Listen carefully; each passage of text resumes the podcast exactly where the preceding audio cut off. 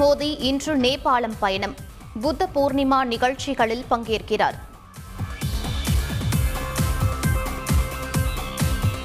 காந்தி பிறந்த தினத்தில் நாடு தழுவிய அளவில் பாத யாத்திரை. காங்கிரஸ் தலைவர் சோனியா காந்தி அறிவிப்பு.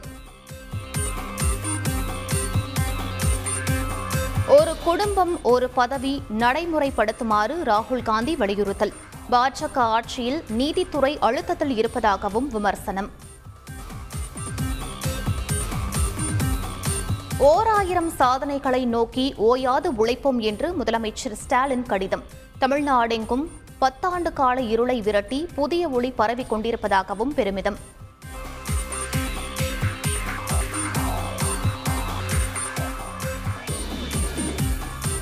தாய்மொழியை பாராட்டும் போது அடுத்தவர் மொழியை பழிப்பது நமது கலாச்சாரத்திற்கு அழகல்ல. தெலுங்கானா ஆளுநர் தமிழிசை சவுந்தரராஜன் பேட்டி. தமிழக மக்களுக்கு விரோதமான நடவடிக்கையில் ஆளுநர் பிரதமர் என யார் ஈடுபட்டாலும் பாதுகாப்பு கிடையாது. மதிமுக தலைமை நிலைய செயலாளர் துரை வைகோ பேட்டி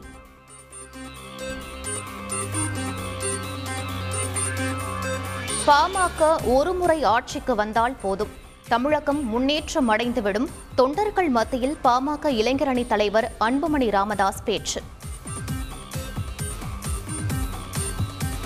தமிழகம் முழுவதும் பல்வேறு பகுதிகளில் கனமழை சூறைக்காற்றுடன் பெய்வதால் பொதுமக்களும் விவசாயிகளும் மகிழ்ச்சி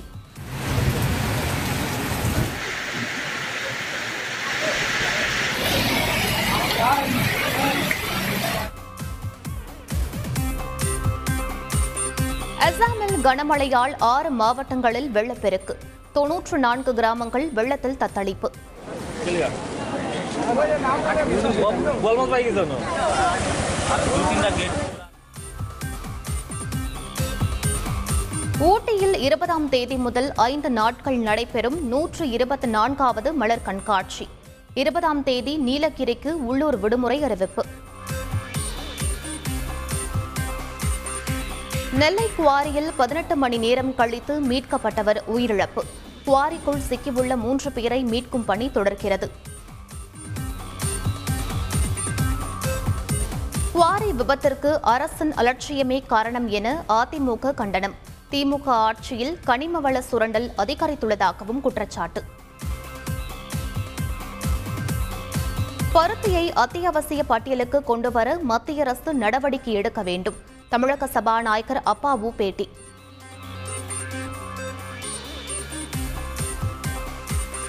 திருவள்ளூர் மாவட்டம் மீஞ்சூர் அருகே அதிமுகவை சேர்ந்த ஊராட்சி தலைவர் வெட்டி கொலை குடும்பத்துடன் காரில் வந்தபோது மர்ம கும்பல் வெறிச்செயல் கிராம மக்கள் மறியல் போராட்டம்.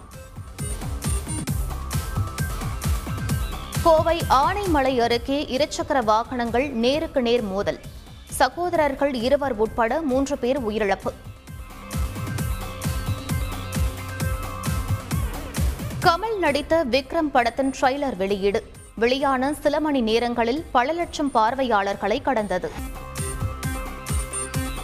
இலங்கையில் இருபத்தோராவது அரசியலமைப்பு திருத்தத்தை கொண்டு வருவது குறித்து இன்று பேச்சுவார்த்தை.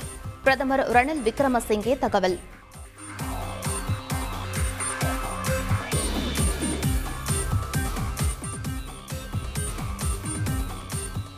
காஷ்மீரில் அப்பாவி மக்களை கொள்வோர் மீது நடவடிக்கை எடுக்க பாதுகாப்பு படையினருக்கு முழு சுதந்திரம்.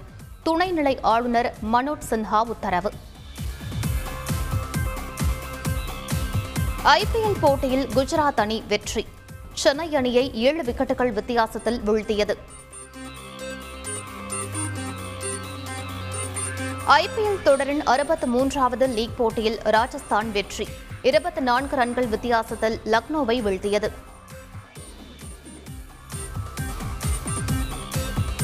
ஐபிஎல் தொடரின் இன்றைய ஆட்டத்தில் பஞ்சாப் அணியுடன் டெல்லி மோதல்.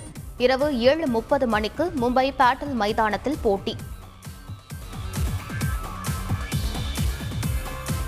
இத்தாலி ஓபன் டென்னிஸ் போட்டியில் ஜோகோவிச் சாம்பியன் பட்டம் வென்றார். ஆறு மாதங்களுக்கு பிறகு பட்டத்தை வென்று அசத்தல்.